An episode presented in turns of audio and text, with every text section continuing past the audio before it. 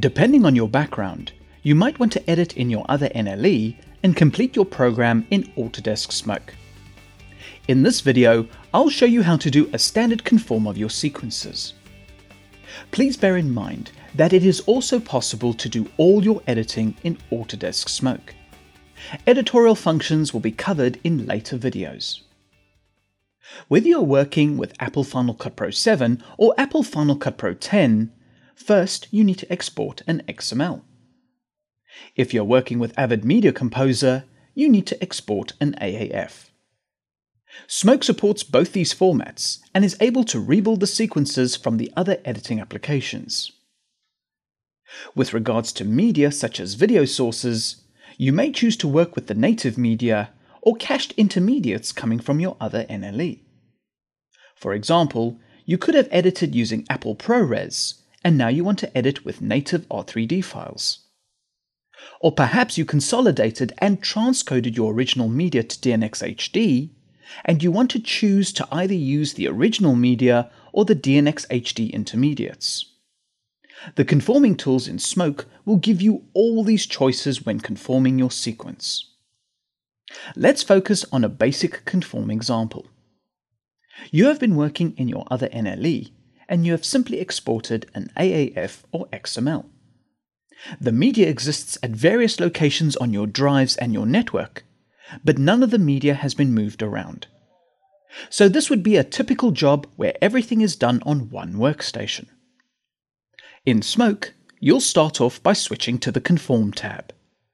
This interface will eventually display your sequence at the bottom of the screen, and it will also display an event list containing every source clip used in the active sequence.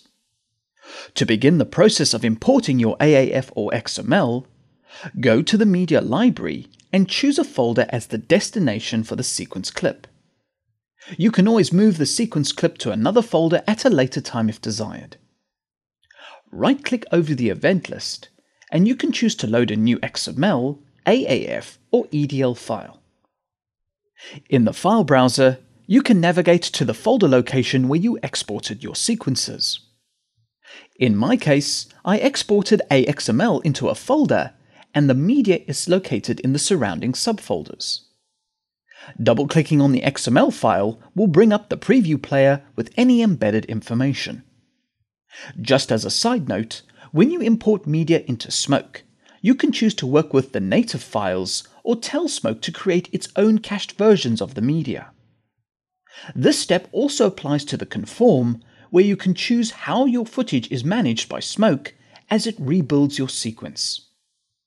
Just switch to the General tab, and if cache source media is disabled, Smoke will work with the native media. If you enable this option, Smoke will transcode the footage into optimized media. In this case, I want to work with the native media, so I'll ensure the option is turned off. Now switch to the AAF and XML import options. There are two search mechanisms that Smoke uses to find media when you import an AAF or XML. Absolute searching and relative searching. The absolute search performs a scan inside the XML or AAF.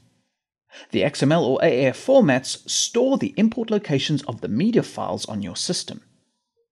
So the absolute search always refers back to the original paths of the media as per the XML or AAF. The relative search makes Smoke look around at the other folders and subfolders close to the AAF or XML location so Relative scans the surrounding folders for potential media to match the sequence. So if you're on a different system and the media is moved, the file paths will be different. This invalidates the absolute file paths in the XML or AAF. Therefore, you need to use the relative search to find the media. Just know that Smoke will always perform an absolute search, but you can always disable relative searching if you want. However, it doesn't hurt to leave all the search options on in order to find the media in the initial search. The link to media files is always enabled by default. As Smoke constructs the sequence, it will automatically link to the original media. The preferred media option is more specific to Avid Media Composer. Using original sources connects the AAF to the original files. Using the offline intermediates connects the AAF to the transcoded DNxHD files from the Avid Media Composer. Once your settings are ready, you can start the conform process and Smoke will rebuild the sequence and start looking for the media. You will get a progress message at the bottom of the interface. Once the process is complete, you will see the sequence clip in the library folder. There is also an option to create a subfolder with all the sources used in the conform sequence. If the sequence is not already open, right-click it and choose to open it as the active sequence. The event list will populate itself with all the entries from the open sequence. You will notice that the status of each clip is linked, indicated by the chain icon. When you click on each entry, the positioner in the sequence will jump to that particular segment matching its source's entry. So you can verify each source has been found and the conform has been successful. Now you can switch to the Timeline tab and begin your work in Smoke. Please consult the Autodesk Help resources for the list of supported effects coming from AAF and XML sequences. Please move on to the next video to continue your smoke getting started experience.